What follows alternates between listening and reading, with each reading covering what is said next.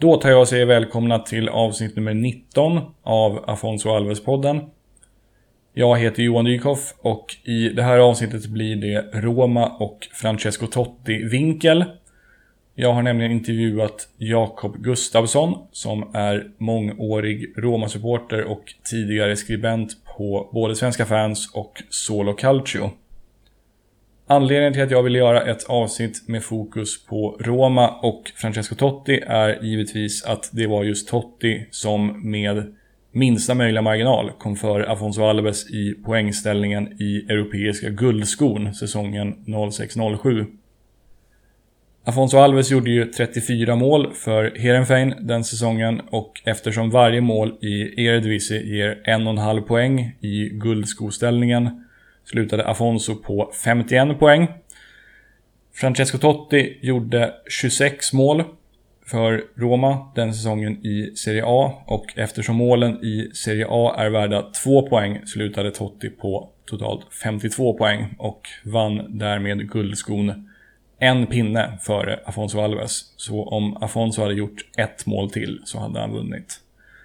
Som sagt, mycket Roma och Totti-fokus blir det i det här avsnittet och i slutet av intervjun tar Jakob ut sina sju favoritbrassar under sin tid som Roma-supporter. Detta för att Roma är ett lag som i alla fall jag associerar väldigt starkt med just brasilianska spelare. Intervjun gjordes i onsdags, om jag minns rätt, som var den 16 augusti. Och vi var därmed några dagar från Serie A-premiären när intervjun spelades in. Hoppas att ni tycker att den blev bra. Jakob var supertrevlig att snacka med. Eh, så, ja, vi rullar igång.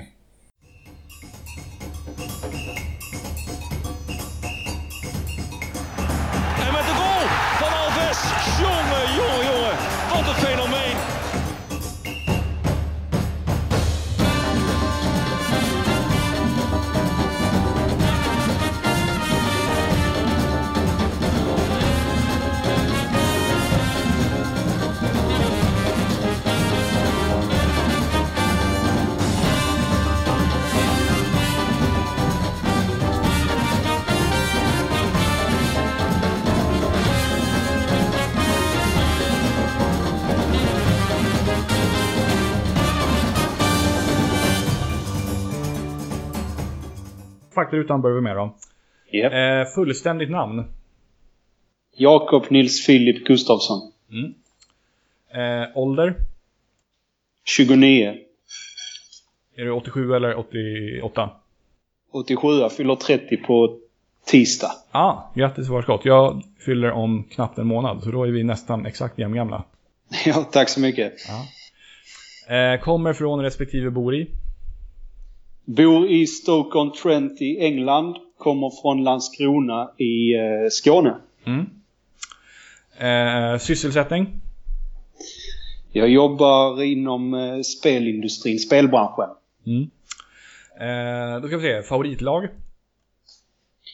AS Roma och eh, IFK Norrköping just nu. Okej. Eh, det där just nu blev man ju lite nyfiken på. Hur, eh, kan du utveckla det lite? Eh, jag hejar på min storebror. Han är tränare för Norrköping. Ja, okej. Då förstår jag verkligen att du, eh, att du håller på dem. Det visste jag inte. Det var, det var kul att man fick reda på det på så sätt. Ja, så det blir det. för- Förr var det Halmstad och nu är det Norrköping. Ja, men det förstår jag. Ja, vad roligt. Eh, Gustafsson är så vanligt efternamn så man kopplar liksom inte ihop det. Ja, exakt. Favoritspelare genom tiderna? En eller flera? Nu aktiva eller sådana som har lagt av? Daniele De Rossi, aktiv. Totti, lagt av. Och nu måste vi säga någon som inte har någon Roma-koppling då. Oh, ehm. Ja, det är inte lätt alltså. Eh, ju- aktiv jag kan säga det, Atalanta har en väldigt, väldigt fin spelare som heter eh, Papu Gomes. Så eh, jag får nog välja att säga honom. Jag kan inte komma, riktigt komma på någon. Eh, gillar, gillar även Gregor Andreevski, eller när han har ju slutat så sagt. Men jag gillade Gregor Andreevski, han är eh, Landskrona-legend. Ja, just det. Och sen i Trelleborg och MFF va? Exakt. Ja, honom minns jag. Eh, någon eller några spelare som du inte gillar av någon anledning? Eh, Lazio hade två tvillingbröder som hette Filippini i efternamn. Eh, väldigt otrevliga spelare kan jag säga. De, eh, de var inte speciellt bra på fotboll men de var väldigt bra på att förstöra matcher. Så att perfekta att ha i, eh, i, ett, i ett lag som... Eh, eller perfekta att ha i motståndarlaget för att... Eh, om man vill ogilla dem så att säga. Ja, just det. När var de i ropet eh, ungefär? Början av 2000-talet eh, när Romderbyna var som hetast. Det var eh, Di Canio och de här spelarna också då. Ja, just det. Det gänget. Eh, en företeelse inom fotbollen som du inte gillar? Den nya med eh, målkameror. Eller domslutskameror kan man väl kalla det för att det har det blivit nu. Ja, video review. Exakt. Ja. Eh, om man tar det som du sa först då, målkamera eller motsvarande teknik. Är du för eller emot det? Ja, det var lite fel med det där. Målkamera kan man väl säga att jag är för. Men ja. jag såg eh, ett klipp från holländska ligan nu förra veckan. Mm. Kuppen tror jag med, om det är samma, samma som ja, ja. ja. Och just det klippet, det är väl en och en halv minut långt. För mig så, så är det väl ett ganska tydligt bevis på att det ska vi inte syssla med. För att det tar ju sönder fotbollen och fotbollsmatcherna eh, rycks. Det, så det blir ju ingen fotbollsmatch. Tycker du att man helt ska lägga ner det eller tycker du att man kan experimentera vidare? Jag tycker att England har gjort det väldigt bra om vi ska prata väldigt brett när de kan bestraffa filmningar i efterhand. Mm. Det tycker jag är bra. Men låt det som sker i realtid ske i realtid. Låt inte fotbollsmatcherna bli små intervaller. Nej. Eh, då ska vi se, främsta egna fotbollsmeriter? Oj. jag har väl avgjort någon straffläggning när jag var 12 år kanske. Ja. I vilken klubb då? Kågeröd spelar jag i. Okej. Okay. Hur, eh, när spelade du senast fotboll och på vilken nivå var det? Jag slutade spela när jag var 15 år tror jag. Ah, okay. 14 kanske till och med. Ah. Så det räknar knappt. Ah. Exakt. Eh, några andra idrottsmeriter som är värda att lyfta fram? Nej, utöver fotboll så har jag varit helt oduglig. Okej. Okay. och är, jag är helt oduglig också. ja. Eh, om man säger så här då, favoritsport förutom fotboll som åskådare? Eh, basket. Mm. Hur har du konsumerat det i, genom åren? Eh, knappt någonting alls förrän mm. jag eh, började jobba med det jag jobbar med och eh, helt enkelt började följa detta när jag inte hade så mycket att göra på jobbet.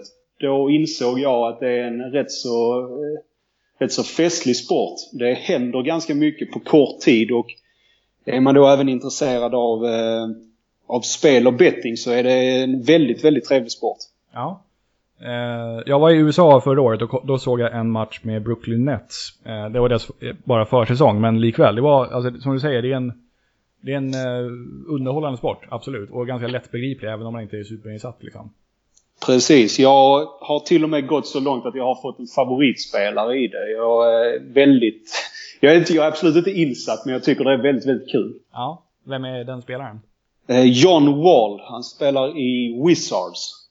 Ja, men är det han, är det han som har helt jävla käpptokig farsa? Ja, det vet jag inte. Så, så mycket kan jag inte. Ja, det Nej. kan vara så att det, alltså, det är mycket möjligt att han har blivit draftad till någon annan klubb. Jag följer inte det så. Nej. Men när, eh, när jag så att säga följer det så, så är det han jag brukar gilla att kolla på för han är... Han gör mycket poäng. Ja, det är, sådana är lätta att tycka om. eh, då ska vi säga lite utanför fotbollen. Ifall du vore någons livlina i Postkodmiljonären, vilket icke idrottsrelaterat ämne skulle du ha störst chans att hjälpa din kompis i? Italiensk matkultur. Ja, kul. Är det någonting som du, ja det är i och med ditt, att du har bott i Italien och ditt Italienintresse förstås?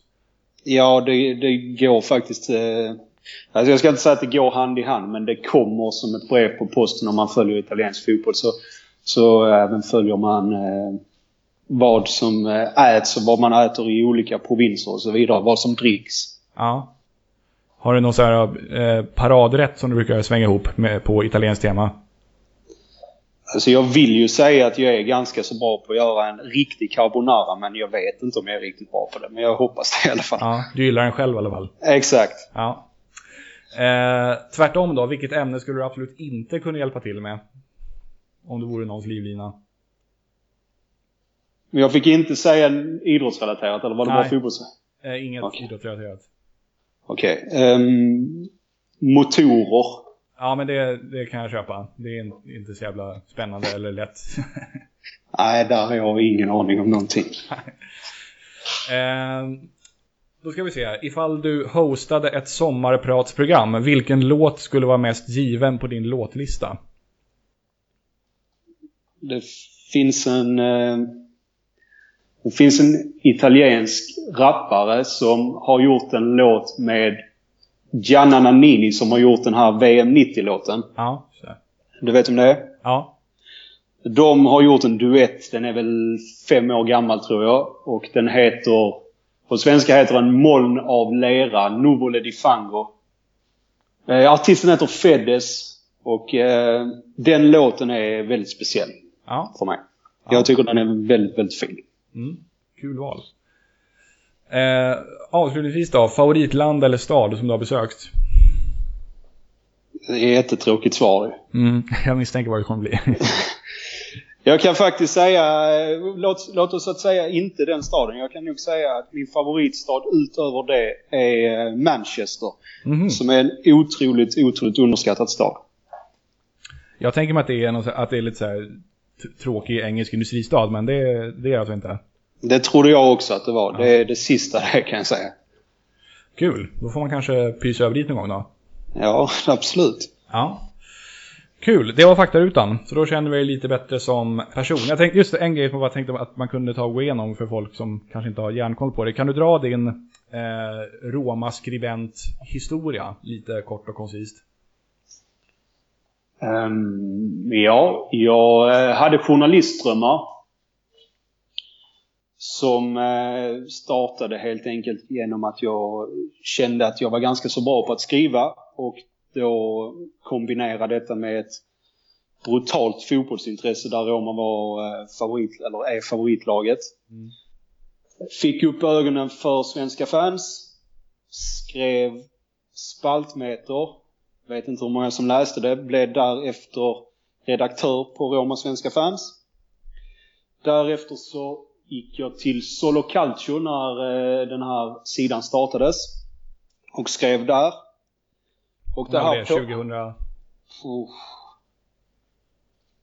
20... 20 kanske? Ja, kanske 2010, 2011 något sånt. Mm. Eh, sen så kom det ju också till en eh, punkt där man skulle börja utbilda sig och försöka bli någon, bli journalist på riktigt. Men eh, det kände jag då helt plötsligt, nej det var inte så roligt. Det var mest roligt att bara skriva. Så jag la ner det ganska så snabbt, de drömmarna. Och istället så, eh, så flyttade jag utomlands och eh, började, jobba, började jobba inom spelbranschen. Och då finns det, ja vi spelar in nu så du märker att det inte finns tid så att säga att, att skriva de här artiklarna som faktiskt krävs. Mm. Så när la du pennan på hyllan så att säga? I så fall då säger jag att det var 2014 på sommaren. Ja. okej. Men du har järnkoll på Roma fortfarande och följer dem engagerat? Ja, det gör jag. Jag följer även eh, Serie B väldigt mycket. Ja, kul. Men vi tar och börjar och pratar lite grann om Afonso Alves. Mm. Som den här podden är uppkallad efter. Och när jag kontaktade dig så berättade du att du hade en alldeles speciell relation till honom. Och den säsong då Afonso nästan vann Europeiska guldskon. Så eh, ja, du kan bedra den storyn. Den var ju helt fantastisk tycker jag. Om när du bodde i Rom och din relation till Afonso under den här tiden. Ja, alltså Totti är ju en spelare som egentligen har vunnit så mycket. Och som romanista så vill man ju hela tiden bevisa och få bevis på hur stor Totti är. Men det, det var ju väldigt svårt med tanke på att Roma vann inget. Roma vinner aldrig någonting. Och eh, det har varit blandat svarta rubriker med fina rubriker om Totti. Så den säsongen där Totti han förmodligen var den bästa anfallaren kanske i världen. Han, gjorde, han, han vann skytteligan i eh, Italien. Jag bodde i Italien då. Och det var väldigt speciellt för mig. Men eh, Afonso kunde inte sluta göra mål i Holland. Och eh, jag vet ju att den här eh, guldskonspoängen, den är, det väger väl mer att göra mål i Italien än i Holland. Ja, exakt. Eh, så jag började räkna Afonsos mål för jag kände nej alltså han får inte komma förbi. Det får inte bli så att Afonso tar den. För att jag måste, jag måste ha den här till Totti annars så blir det inte bra. Så därför så följde jag Afonso väldigt mycket. Och sen såklart att jag är svensk så jag hade ju ganska bra koll på vem Afonso eh, var innan det. Ja. Så, eh, ja precis. Så det var någon slags... ehm, eh, En liten intern tävling som varken någon av Totti eller Afonso kanske brydde sig om. Jag vet inte. Nej, det är frågan det. Eh, frågan är hur, hur högt Totti värdesätter den där guldskotiteln egentligen. Men han Ja, tog den i ja. alla fall. Afonso, Han tog den. Hade Afonso gjort ett mål till hade han vunnit. Men- Exakt, det var något sånt. 34. nej, Jag vet inte exakt hur poäng. Jag tror Totti gjorde 26 eller 27. Ja, exakt. Totti gjorde 26, så han fick 52 poäng. Afonso gjorde eh, 34. Så han, och där är målen värda en och en halv. Så han fick 51. När han hade gjort ett till så hade han fått 52,5 och då hade han vunnit. Okej. Så, eh, det var Okej. på håret, kan man säga. Ja. Eh, du berättade att du kände till Afonso sen tidigare i och med att han har spelat i Allsvenskan. I hur, hur pass stor utsträckning följer du Allsvenskan? Jag följer Allsvenskan mer än, nästan mer än jag följer Roma. Ja, det är så. Till och med på den nivån. Ja. Så då hade du bra, riktigt, alltså ordentlig koll på Afonso under den här tiden också? Ja, ja det, var, det var inget snack om att jag visste vem det var såklart. Nej. Jag, jag kommer ihåg när han och Paulinho kom till ÖIS. De hade väl redan Walter Thomas Junior då tror jag. Mm. Så det blev ju en riktig, eh, riktig brassekoloni. Och eh, sen så när Malmö tog honom, Malmö hade väl det bästa laget som kanske ett, ett svenskt, alltså som i modern tid ett, ett svenskt lag har haft med Bjarred och Afonso, vem var det mer? Ja, Littmannen var ju där. Littmannen, exakt. Det var helt galet det laget. Ja. Ehm, var du Roma-supporter redan innan du eh, flyttade ner till Rom under den här eh, 06-07 säsongen? Ja, jag flyttade till Rom på grund av Roma. Ah, så okej. det var helt enkelt det som anledningen. Min pappa var inte så... så eh, han var inte så sugen på att åka till Rom och se fotboll. Så eh, då tänkte jag, ja men då får jag väl flytta dit när, när jag nu har blivit myndig och så. Och, och ta saken i egna händer. För jag hade, jag hade aldrig varit och sett Roma innan jag flyttade dit. Okej. Så när, när och eh, hur blev du Roma-supporter? Jag skulle säga att jag blev Roma-supporter i slutet av 90-talet. Mm. När eh, Don Tomaso körde på TV3 Just det. ihop med Claes Åkesson. Söndagar klockan tre. Ehm, började följa Roma då. Tänkte, vem är den här Totti? Han är ju hur fin som helst. Sen så blev det bara större och större och det blev EM i Frankrike. Totti var ganska så bra där också. Sen så kom Scudetton efter det och då, då, då brann det av rejält. Så 2001, alltså jag blev Roma-supporter i början av, eh, i slutet av 90-talet men på riktigt då i samband med Tottis blomning. Just det. Eh, och du flyttade ner till Rom för att... Ja, du pluggade även italienska berättar du, eller hur? Ja, jag behövde ju pengar. Jag var ju inte så den rikaste i världen så jag behövde ju få CSN på något sätt. Just det. Så det var helt enkelt det som var alternativet. Ja. Hur bra är din italienska idag? Idag är min italienska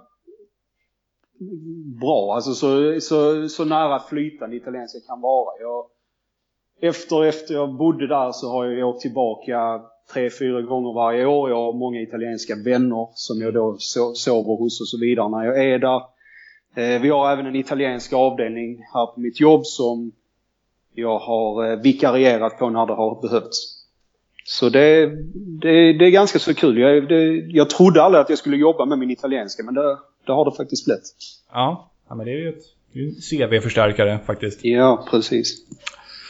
Eh, någonting som, eh, vi var inne på Lazio lite grann tidigare och rivaliteten som finns med dem där. De har ju en falang bland sina supportrar som har rätt ocharmiga politiska åsikter långt, långt ut på högerkanten. Har Roma någon liksom motsvarighet, alltså en typ en del av supportrarna som har ett väldigt starkt politiskt ställningstagande? Jag vet inte hur många Roma-lyssnare du har, men det jag kommer att säga kommer de förmodligen inte att gilla. Mm. Men det är faktiskt sanningen det jag ska säga där.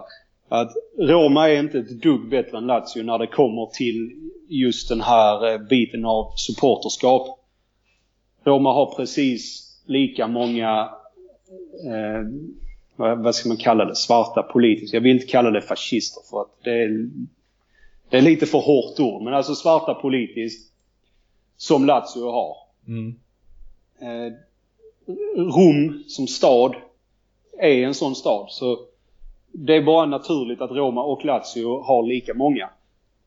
Roma till exempel bildades av Italo Foschi som satt i Benito Mussolinis regering.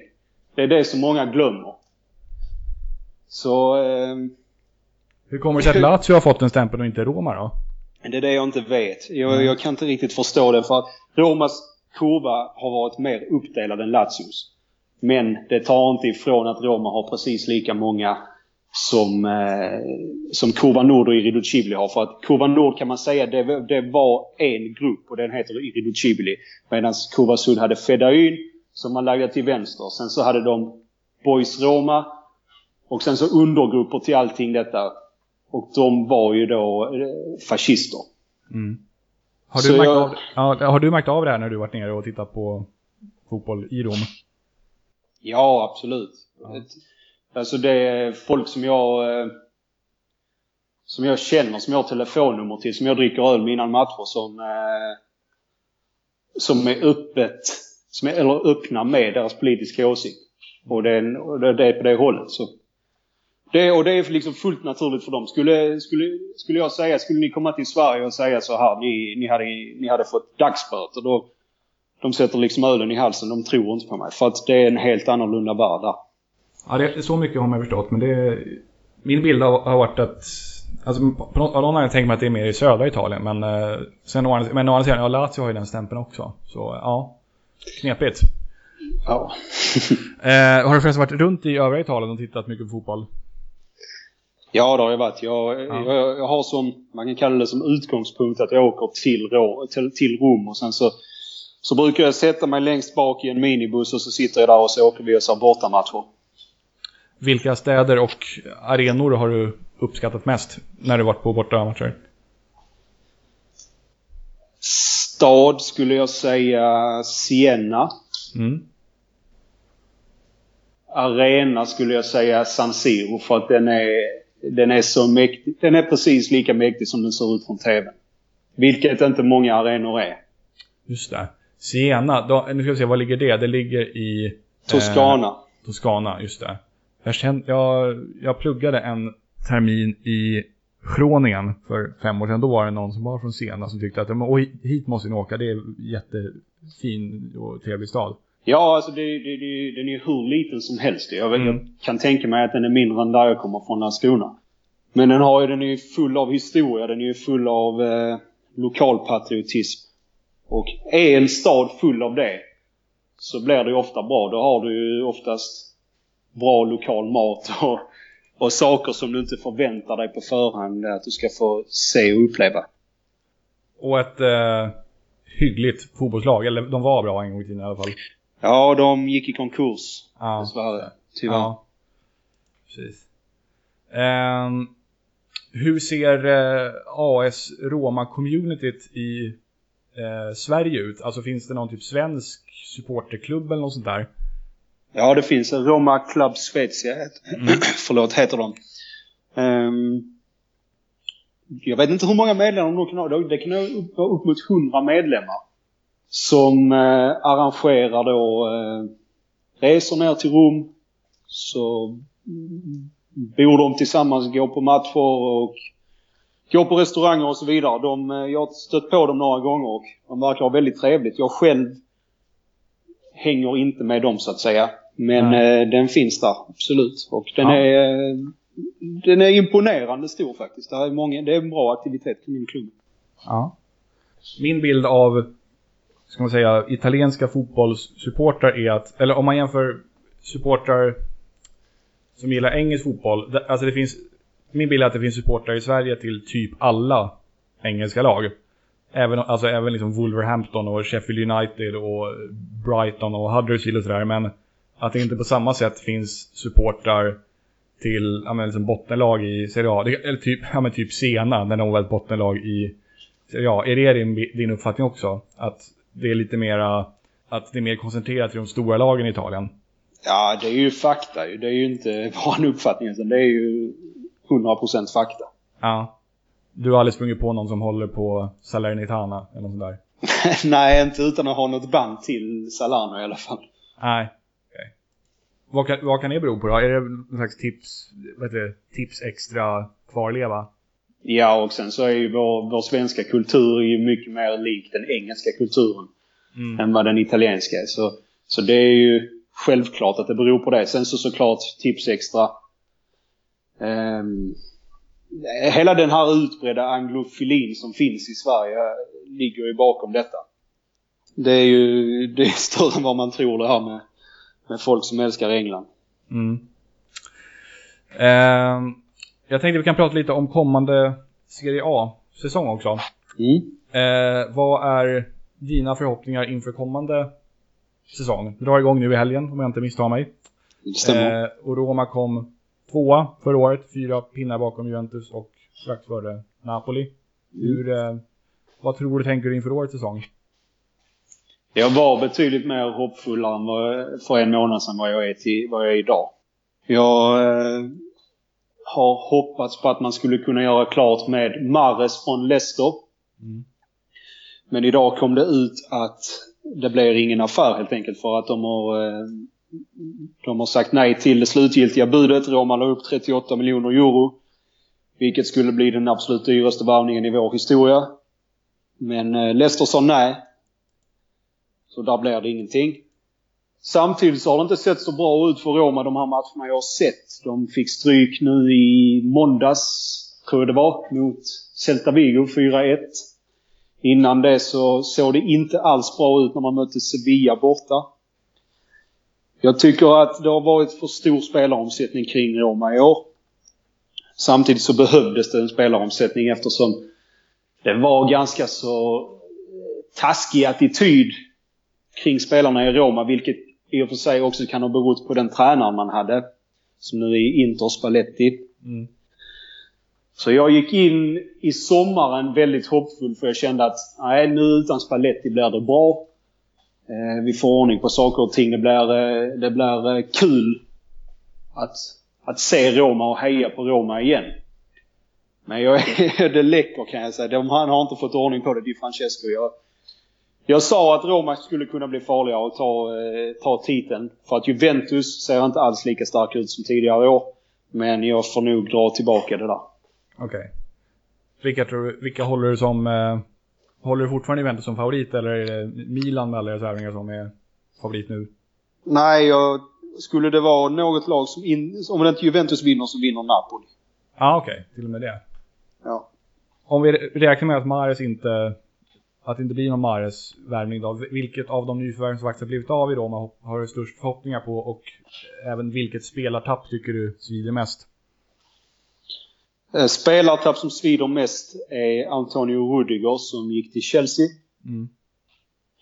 En eh, försvarare som kan spela både eh, ytterback och central, eh, alltså central mittback.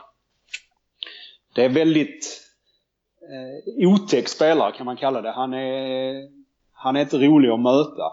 Samtidigt så är han en ganska så bra fotbollsspelare. Han, eh, han har ingen usel teknik för att ha den här aggressiva spelstilen. Så jag ser att han kommer bli väldigt, väldigt bra och jag tror att han kommer... Vi kommer få se det i de stora mästerskapen när han spelar i Tyskland. Eh, jag är väldigt hoppfull inför värvningen av eh, Defrell från Sassuolo. En spelare som vi kan säga påminner lite om Victor Prodell i Elfsborg. En, eh, en målskytt helt enkelt. Men också så, som kan göra lite mer än målen. Jag, jag är väldigt, väldigt eh, förtjust i honom redan sen innan han, han spelade i Sassuolo. Så han tror jag kommer bli bra. Jag ser även att han kanske kan bli den nya Lacazette i Frankrike. Okej. Okay. De plockar ju någon från eh, Lyon också. Jag vet inte, Gonalons heter han va? Ja. Hur, Stämmer. har han, hur har han sett ut? Han har inte spelat så mycket. Samtidigt så, så måste vi komma ihåg att han har kommit till, till en klubb där mittfältet är den absolut största styrkan. Om Roma är bäst på någonting i Italien så är det på mittfältet. Så jag, jag, han har inte, han har inte, jag kan inte se att han ska slå sig in riktigt. Det skulle vara vi behöver spela med De Rossi som mittback. Då får han gå in och spela på De Rossis position på mitten. Men i övrigt så, jag, jag, jag, jag förstår inte värvningen helt. Samtidigt så är det ju såklart en bra värvning. Jag tror han var lagkapten i Lyon till exempel. Ja. Och, eh, Så han har ju rutin och han är ju spelskicklig och klok och så vidare. Men jag tror faktiskt att för hans egen skull så kanske han skulle gå till en annan klubb. Med tanke på de han konkurrerar med. Okej. Hmm. Ehm, om du skulle behöva tippa topp tre i Serie A, eh, alltså så som du tror att den slutar. Va, vilka skulle du säga då? Uh, Juventus, Napoli, Roma. Okej, i den ordningen. Ja. Ja. Ehm, och vi var inne på Totti lite grann innan. Vi måste ju beröra honom lite mer känns det som. Eftersom det ju var Totti som snuvade Afonso Alves på guldskotiteln. Eh, hur känns det att blicka fram mot en Serie A-säsong som Francesco Totti inte kommer vara en del av? Eh, det känns sådär kan jag säga. Ja. Men samtidigt så är det någonting som vi visste om skulle komma. Och samtidigt så känns det som att det var skönt att det kom med tanke på hur han blev behandlad de två sista säsongerna i hans karriär.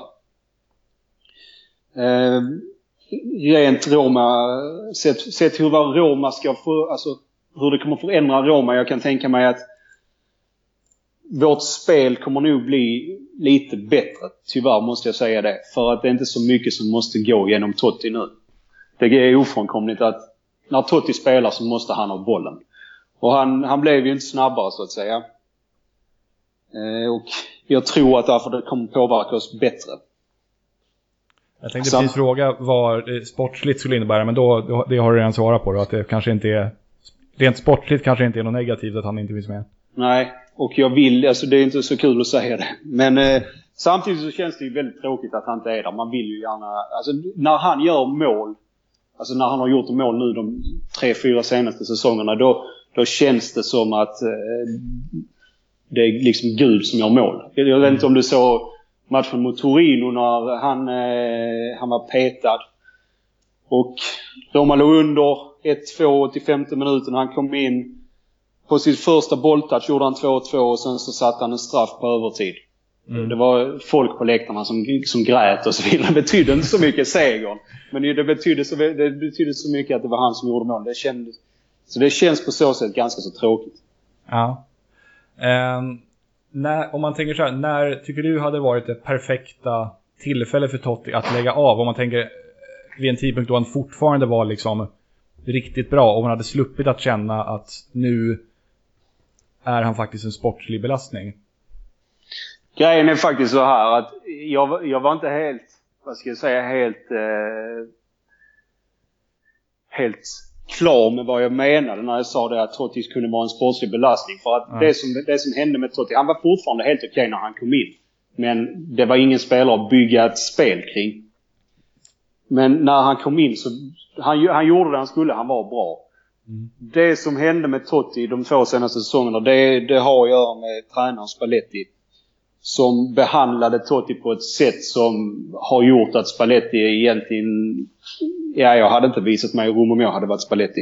Efter detta här. Så på så sätt, jag kan inte riktigt svara på frågan när Totti skulle lagt av. Kanske skulle han inte lagt av.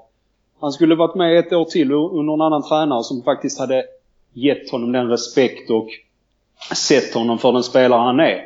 Medan Spalletti, han såg bara sig själv och eh, pratade om Roma och Totti istället för Totti som en del av Roma. Så kanske han skulle, han kanske skulle han kört på ett år till, jag vet inte. Annars så kan jag inte säga liksom när han skulle lagt av. Det är omöjligt. Nej, okej.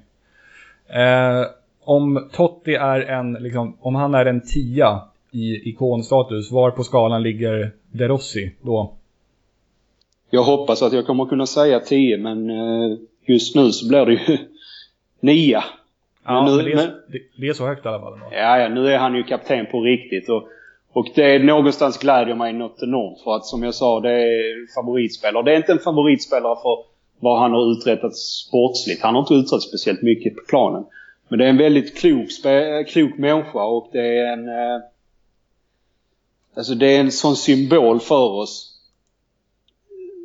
Med tanke på vem han, med vem han är som vi tittar på band till supportrar och så vidare. Totti hade inte riktigt de här banden. Han, eh, han kunde vara en eh, lite för mycket playboy medan De Rossi ändå är en del av själva kurvan. Han, han skiter i om, eh, om vem det är han pratar med och så vidare. Totti hade, han var väl inte riktigt på den nivån. Så jag kan tänka mig att vi kommer att tycka och tänka det här om De Rossi. Det är många hur, som gör det redan idag. Ja. Hur, eh, hur långt har han kvar, tror du? På hyfsad nivå? Han slutar om två säsonger. Och jag skulle säga att det kommer inte bli ett avsked som Totti hade. De Rossi kommer vara en nyckelspelare fram tills han slutar för att han kan spela på eh, mer än en position. Det kunde inte Totti. Han kunde ju bara spela offensivt. Ja. Eh, jag följer ju som sagt MLS sedan lång tid tillbaka och nyligen var ju Steven Gerrard där och avslutade sin karriär med en och en halv säsong i LA Galaxy, vilket innebar att Gerrard representerade två klubbar istället för bara en under sin professionella karriär. Eh, ifall Totti hade gjort något motsvarande, vad hade du tyckt om det? jag hade förstått om man hade gjort det med tanke på hur det, hur det blev nu med det här avskedet. Mm. Samtidigt så hade jag ju, det hade ju förstört ganska så mycket av hans bild liksom. Han är Totti, Totti är ju inte Totti bara för romanister. Totti är ju Totti för alla. Jag vet inte om du har sett till exempel eh, för Neymars vad det transfersumma kunde du köpa så här många, jag vet inte, så här många med noll Totti. Så det, det är det som är grejen. Att, att det går liksom inte. Nej. Tror du att du hade följt Totti ifall han, han hade skrivit på för Los Angeles Galaxy? Nej, det hade jag inte. Nej. Det hade jag inte. Eh, vet man vad Totti kommer göra framöver? Är det bestämt han är, liksom? Ja, han, förra veckan hade han sin första dag på nya jobbet som direktör i Roma. Oklart exakt vad hans arbetsuppgift kommer att vara. Men eh, liksom vår sportchef har ju sagt att det finns, jag vill verkligen ha Totti vid min sida och det finns ingen bättre att lära sig Roma av än Totti. Så han kommer att arbeta vid sidan av honom. Ja, kul. Tror du han är ett... Eh, tror du han, han, kan bli som någon tränare eller eh, någon form av sportchef eller vad, vad ser du Totti om, vad vet jag, 5-10 år? Han kan väl komma att bli eh, klubbdirektör om vi kan kalla det det. Jag tror inte ja. han, jag tror varken sportchef, jag tror inte han vill bli tränare. En sportchef, så jag ser inte att sån, jag ser inte honom passa riktigt i den rollen. Men han kommer väl bli, han kommer bli en symbol för Roma helt enkelt. Mm. Eh, någon slags Cruyff-figur kanske, fast i Roma. Ja, jag vet inte om du vet hur Pavel Nedved eh, just, ja, just det. fungerar i Juventus. Någon slags rådgivarfunktion va? Ja, exakt. Alltså, det är en, en, en legend som bara sitter där på läktaren som, som har titeln direktör men kanske inte gör speciellt mycket. Ja. ja det låter ju som ett glassigt jobb. Ja, det hade man Tänk man skulle hamna där någon gång i framtiden. Ja, exakt. Eh, jag vet i alla fall så mycket om Roma att det finns eh, den enda andra före detta allsvenska spelaren förutom Afonso som har nått brasilianska A-landslaget där, nämligen Leandro Castan. Mm. Eh, vad är hans status i Roma idag? Han, det verkar som att han inte ens är bänkad då, alltså han var utlånad förra säsongen. Ja, han var väl till och med utlånad till två klubbar tror jag. Först ja. var det väl... Eh, jag kommer inte ihåg vilken han gick till först, men jag vet att han var, tillhörde Torino. Ja, precis. Det är väldigt, en ganska så tråkig utveckling för Castan var bra i Roma. Castan spelade mittback bredvid Benatia under Rudi Garcias första år som var för tre år, fyra år sedan tror jag. Eh, då eh, slog Roma eget rekord när man tog fem raka segrar de fem inledande matcherna av Serie A. Det hade aldrig hänt förr. Och Kastan var bidragande till detta på ett sätt som faktiskt har blivit bortglömt. För han fick... Eh, alltså han spelar bredvid Benatia. Han spelar i Juventus nu. Och det mittlåset Roma hade, jag tror aldrig vi kommer få se ett sånt mittlås igen. Eh, ett år senare så gick Benatia till Bayern München. Castan blev aldrig riktigt bra efter Benatias flytt. Sen så fick han en hjärnskada. Som eh, det var väldigt mystiskt kring. Jag vet inte exakt vad det var för skada men det var en, en skada i hjärnan. Och han har väl inte riktigt kommit tillbaka från det. Jag menar, hur mycket kan man begära? Hur många fotbollsspelare får en hjärnskada liksom? Och nu, eh, det senaste jag har läst är att han kommer att flytta hem till Brasilien igen. Okej. Okay. Han har kanske gjort sitt i toppfotbollen då? Det skulle jag tro. Ja. Det skulle jag tro. Tyvärr. Ja.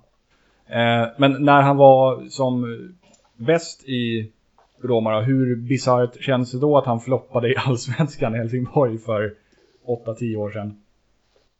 Ja, det känns... Eh, det känns som att fotbollen bevisar hur sjuk den är där. Det finns ganska så många exempel på spelare som har floppat i Allsvenskan och sen... Eh, och sen så inte... Eller sen så har gjort succé i Europa. Jag vet inte vem är det jag tänker på. Jag vet till exempel att Landskrona Boys värvade två brassar. En som hette Gustavo och en som hette Bruno någonting. Den här Gustavo, han, eh, de, de jagade bort han från stan. Sen så spelade han till sig ett proffskontrakt i Juventude, som du säkert vet vilka är. Mm. I den brasilianska högsta ligan och liksom var bra där och han, eh, han spelar fortfarande. Kan, eh, kan jag mer tänka på här. Jag vet en, det var någon kille som jag tror lirade i Degerfors. Som sen hamnade i La Liga ett par år senare. Alltså inget, inget bra lag i ligan, men typ Osasuna eller Almeria eller något sånt där lag. Men likväl, alltså spanska högsta ligan. Mm. Eh, en fransk kille, Ab Abderrahman Kabous, jag det hette.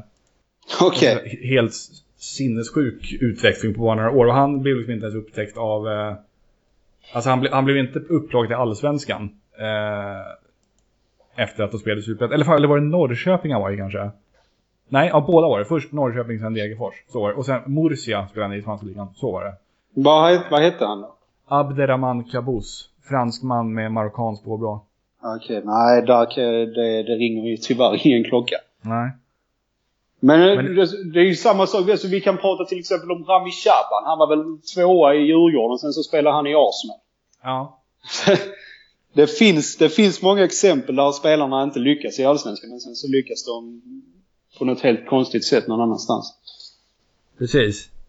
Eh, och då undrar man ju vems, vems felet är liksom. Om det är vem som har sjabblat sig. Om det är den allsvenska klubben eller om det är spelaren som bara inte hade en bra dag just då eller vad det nu var.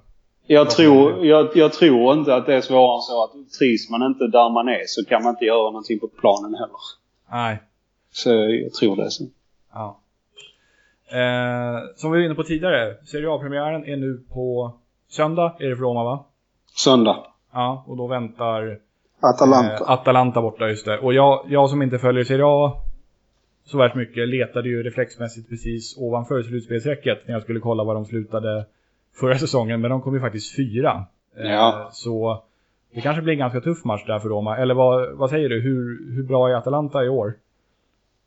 Jag tror att Atalanta kommer vara, jag ska inte säga minst lika bra som förra året, men att jag tror att de kommer vara där omkring. De kommer, de kommer att bli eh, mellan fyra och ska vi säga plats 7-8. Mm. Det skillnaden med Atalanta i år det är att de kommer att spela i Europa League. Vilket jag inte vet hur hårt de kommer att gå in för. Överhuvudtaget, det vet jag inte. Samtidigt så kan jag säga så här att det, det skulle förvåna mig något oerhört om Roma vinner i Bergamo på söndag. Jag kan inte se det hända. Så du är glad om de får ett kryss med sig hem till Rom? Ja, då, alltså då, hade vi fått kryss på förhand så hade vi inte spelat en match. Nej, okej. Okay. Men de har tappat han, vad heter han? Kessi har de tappat va? Han, han eh, var det fransman eller ivorianen? De har, ja, de har tappat honom till Milan.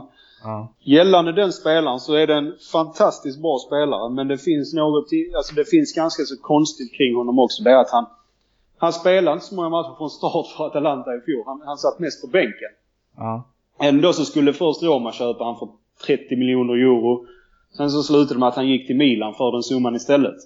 Så jag vet inte riktigt hur man kommer att sakna sakna just Kessid utan det är andra spelare som har gått till ja, samma klubb, alltså Milan, Juventus, de har inte plockat det bästa ur Atalanta. Men till exempel Papu Gomes är kvar. Och eh, jag kan tänka mig att de, de kommer få fram sina talanger som de, har fått, som de fick inför förra året. Och eh, de kör väl på på den här inslagna vägen och jag tycker att de är ganska så kloka när de inte tar sig vatten över huvudet och börjar spendera massa pengar bara för att man har gått till Europa League som en, som en lite mindre klubb. Sen så kring Atalanta, det är, det är alltid en tuff bortamatch. Du vet, deras supportrar, de är, de är inte så roliga. Det är, det, är, det är en väldigt stor rivalitet kring Atalanta-Roma också. Det är ungefär som man jämför Napoli med Roma. Ja, ah, okej. Okay. Har du varit i Bergamo förresten? Tyvärr inte. Nej, men du skulle vilja?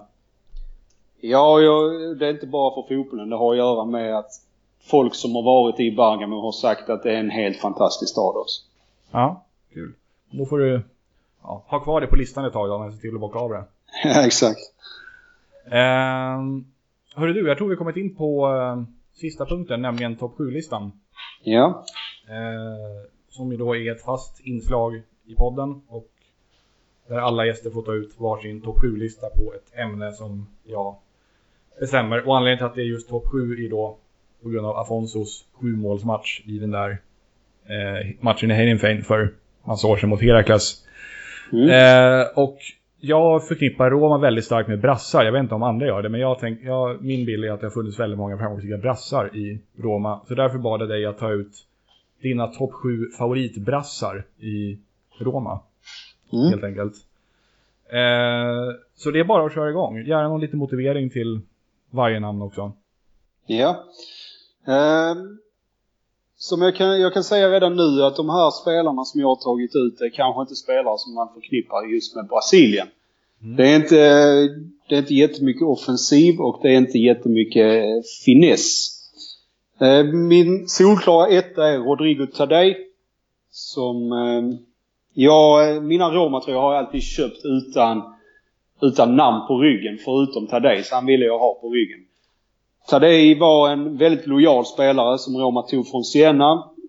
Kunde spela ytterback på båda kanterna, kunde spela ytterforward. Han, har, eh, han hade en väldigt speciell spelstil. Och ett väldigt speciellt utseende hade han också. Eller har. Um, han... Långhårig, va?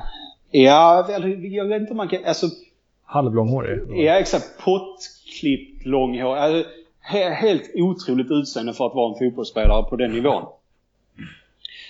Uh, han kunde liksom blanda helt... Alltså de största misstagen med bicicletas och extrema finter. Eh, som jag sa, det är en väldigt lojal spelare. Han till och med kommit tillbaka till Kovasud efter att han gick till Perugia efter att Roma valde att inte förlänga hans kontrakt. Men han är förknippad romanista och min absoluta etta bland brassarna. Givetvis som de flesta brassar har, har en italiensk pass också. Just det. Eh, tvåa, Julio Sergio Bartagnoli, en målvakt. Som kom till Roma som tredje målvakt när Roma hade ingen riktigt Eh, leverans på första posten så han fick komma in och stå och han gjorde det väldigt bra. Han Spela en match mot Brescia borta där Roma fick stryk. Jag tror man fick stryk ganska så mycket. Jag tror till och med man fick, jag tror man fick två man utvisade också. Man hade gjort alla byten. Det var en riktig kaosmatch. Eh, Julio Sadio bryter foten i den här matchen. Ganska så långt kvar matchen. I och med att alla byten redan är gjorda så spelar han ändå kvar. Och han eh, börjar gråta. Alltså han, spelar, han, han står och gråter när han spelar. Det momentet och när han tog eh, Sergio Flockar i straff i ett Romderby som Roma vände efter två mål av Vucinic. Kan ha varit 2011 eller något sånt. Under Ranieri-tiden. Eh, där så eh, blev han min absoluta favoritmålvakt. Det förstår jag. Lite grann så här eh, Romas Robin Söder som vi spelar med avslitet korsband var det 45 minuter eller någonting. Ja, typ. Exakt. Um, nummer tre, Aldair. Uh, vet inte riktigt hur mycket, mycket motivering som behövs där men det är väl en av i alla fall världens tio bästa mittbackar genom tiderna skulle jag säga. VM-guld, spelat i Roma i uh, över tio säsonger. Speciellt med Aldair, det var att eh, hans tröja nummer sex, blev pensionerad. Sen så kom Kevin Strottman till klubben så beslutade man sig för att inte ha den pensionerad längre. Och Strottman vet om detta och är väldigt stolt över det. Eh, speciellt även med Aldair, det var att trots att han, ja han till och från bor i Rom fortfarande och trots att han bott där i största delen av sitt vuxna liv, eh, inte pratar 10% italienska. Oj då. Ja. Hur, eh, hur påverkar det? Alltså då, kan, då känner man, känns han inte så... Känns som att han bryr sig så mycket. ja, jag, jag har inget bra svar på varför. Han, han har ju skött sin fotboll exemplariskt ändå så att Ja. han, han behövde nog inte prata italienska helt enkelt. Men jag tycker det är väldigt, väldigt märkligt. Men det är i alla fall sant. Carlos Tevez var ju sån i England också. Han behövde ju tolk efter att ha spelat så här åtta år i, i Premier League liksom. Men det är, det är faktiskt en annan sak för att det är två latinska språk. Portugisiska och italienska. Så Aldair borde ha lite enklare att lära sig italienska. Ja, okej då. Men eh, åtta, åtta år är fan lång tid. Ja, ja, självklart. Jag, jag vill inte försvara Tevez men det är en liten, en liten förklaring i alla fall. Ja, lite, lite, ja, lite skillnad. Eh, nummer fyra, Sago. Eh, en, eh, vad spelar han? Han spelar högerback i vår trebackslinje som tog vår senaste Scudetto 2001. Också brasse såklart. Eh, just nu så tror jag han är i Shakhtar Donetsk som eh, assisterande tränare. Var eh, ganska så lik Aldir. Aldir spelar ju på andra kanten då. Och så Walter Samuel i mitten. Inte jättemycket att säga egentligen. Det var en eh, ganska så ful spelare till exempel han. Där är många romanister som är stolta över att han har eh, delat ut en spottloska i Diego Simeones eh, ansikte under ett derby till exempel. Det är en sån grej som leder till att man får eh, ikonstatus i Roma. Men eh, Sago det var, en, eh, det var en väldigt speciell eh, försvarare. Jag vet faktiskt inte om han spelar i landslaget dock. Ja, några landskamper måste han ha gjort. Ja. Men eh, det, jag tror, vette tusan om man var, om man någonsin var sådär jätteordinarie. Nej, jag tror Eh, inte. Inte ens såhär VM 98 när han lika. Nej, tveksamt. Nej, jag tror inte. Eh, nummer fem, Fabio Simplicio. Också precis som Tadej en eh, väldigt lojal mittfältare. Inte jättebrasiliansk i sin spelstil utan mer en löpande mittfältare trots att han var ganska så tjock. Eh, gjorde många poäng för Roma, blev aldrig någon riktig startspelare. Gjorde många viktiga poäng för Roma och var vad man kan kalla den perfekta truppspelaren. Honom minns jag från att TV4, eh, TV4 Plus hette det då, när de sände brasilianska ligan, då spelade han i Sao Paulo, minns jag. Mm. Och sen gick det i Palermo eller? Eh, Parma först och sen Palermo. Okej, sen okej. Roma. Ja just det, men, han, eh, han var i Roma en sväng. Väldigt skön spelare. Nummer 6. Eh, Marcos Assunção. Frisparkskungen. Världens bästa frisparksskytt eh, genom tiderna. Eh, det är den motivering jag har. Har också tagit scudetton med Roma. Eh, och det, det, jag, jag, kan, det, jag är helt ärlig, det finns ingen bättre frisparksskytt eh, än honom. Inte ens Afonso Alves alltså? Inte ens Afonso Alves. Assunção Assunção kunde sätta dem från 40 meter. Ja, men han var bra. Det får man... Han, han, han var i Betis sen, eller hur? Och gjorde massa mål. Ja, exakt. Roma sålde honom efter scudetton till Betis. Jag förstod aldrig riktigt varför. Ehm, nummer sju, Douglas Maikon. Mm. Eh, I mina ögon den bästa eh, ytterbacken som har spelat i Serie A och jag vet att Cafu eh, har jag inte sagt ett ljud om. Jag ska förklara det. Eh, Maikon, när han var i Inter så det, det, det, det gick inte att... Alltså det var som att ha en, eh, en fjärde anfallare. Han stängde igen sin kant och han eh, gjorde det både defensivt och, och offensivt. Och när han gick till Manchester City så gjorde han väl ingenting. Och jag blev väldigt, väldigt glad när Roma tog honom. För att det var en sån varvning som jag kände att okej, med Maikon så har vi den pusselbiten som gör att vi kan vara med och tävla på riktigt. Så till exempel om vi skulle plockat, jag vet inte, Zlatan för två, en, två säsonger sedan. Det var en sån spelare. Eh, och när han gjorde sin första säsong i Roma så han var precis så bra som ingen hade vågat hoppas på. Han, eh, det var liksom interformen. Och bara den säsongen så spelade han liksom sig in, in sig hos mig och såklart spelade också in vad han gjorde i Inter. Det går inte att blunda för hur bra han var i Inter. Sen så har jag, har jag lagt till två namn. Jag vet att listan är kvar nu men jag vill såklart förklara varför jag inte har med Cafu till att börja med.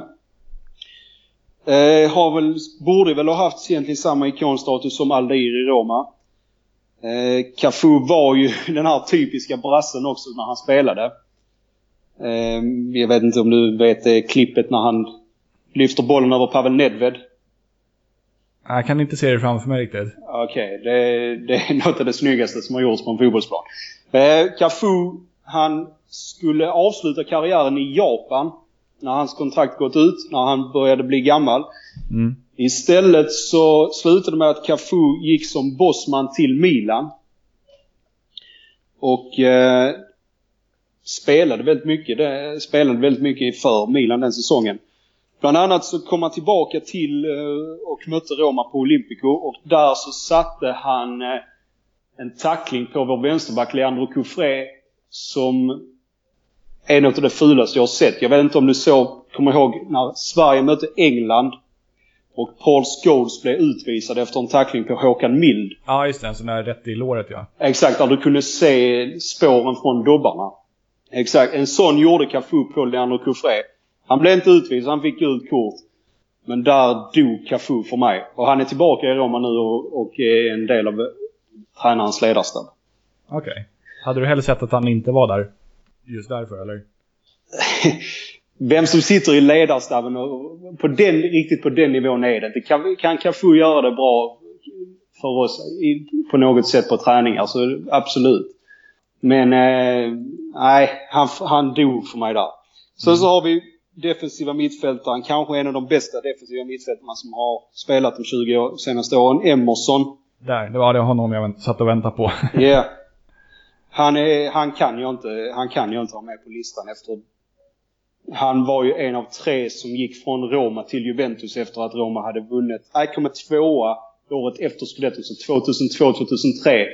Så flydde Capello på natten till Juventus, tog med sig Jonathan Sebina och Emerson. De gjorde sig omöjliga i Roma.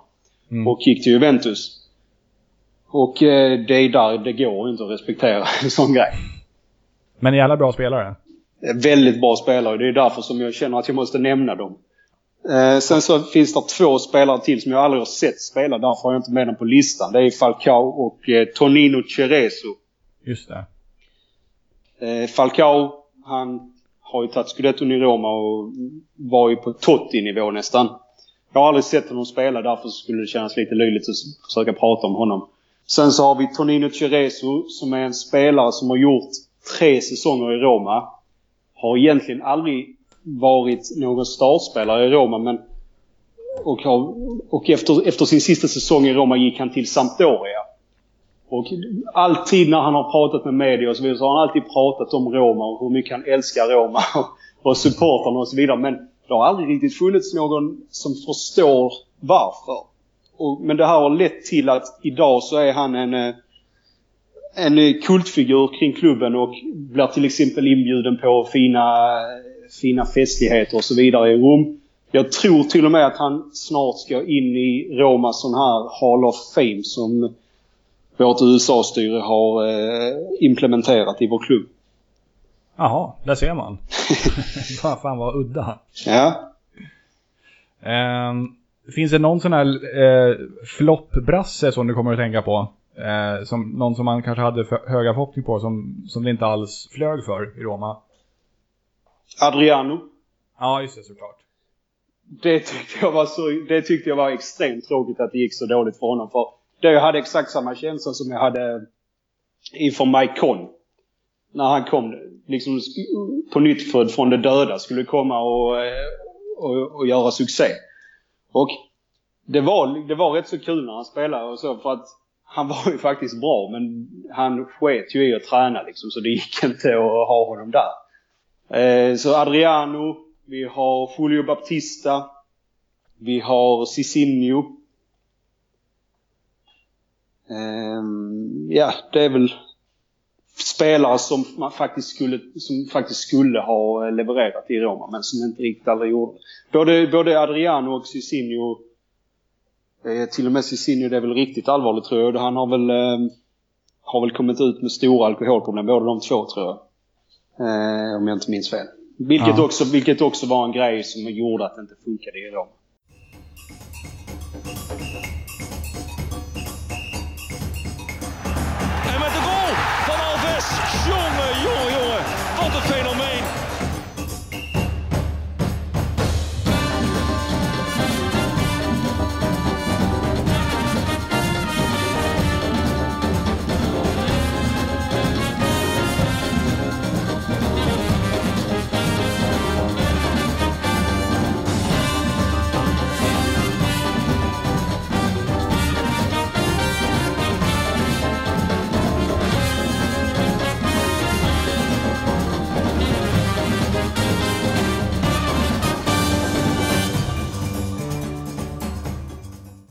Då tar vi och tackar Jakob Gustafsson för att han tog sig tid att ställa upp på den här intervjun. Och vi önskar honom all lycka framöver, givetvis.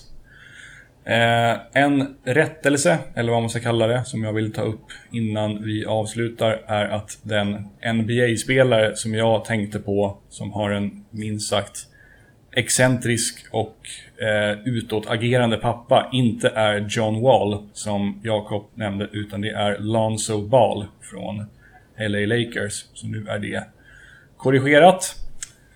Eh, gällande det återkommande inslaget Afonso-trippen så var det ju ett bra tag sedan jag publicerade ett avsnitt, eh, ungefär en månad. Och eh, faktum är att jag heller inte la något Afonso någon Afonso-trippel i det senaste avsnittet, utan det var först i avsnittet dessförinnan. Alltså avsnitt 17, som är, ja det är nog över en månad sedan nu. Och där hade jag tippat att Malmö skulle besegra J Södra hemma och att det skulle bli mer än 2,5 mål. Jag hade tippat att Helsingborg skulle besegra ÖIS hemma och avslutningsvis att Elfsborg skulle göra första målet mot Hammarby. Eh, den enda som satt där var att Helsingborg besegrade ÖIS. De vann med 1-0. Men i övrigt så blev det ju Malmö-seger med 2-0 mot J Södra och Hammarby gjorde första målet mot Elfsborg när de vann med 2-1. Så den trippen sprack dessvärre. Eh, och nu är det så att det här avsnittet spelas in lite dumt till, nämligen söndag eftermiddag. Så det är ganska långt kvar till kommande matcher. Så jag hoppas droppar faktiskt Afonso-trippen i det här avsnittet. Så får vi ta det i ja, nästa avsnitt, eller när det nu blir. Eh, ja, det var väl det det. Fler avsnitt kommer. Jag har några trådar ute som nog kan resultera i avsnitt ganska snart. Så det är bara att hålla utkik här på Svenska fans eller lyssna på iTunes eller annan poddspelare. Ha det så bra så länge. Ciao, ciao.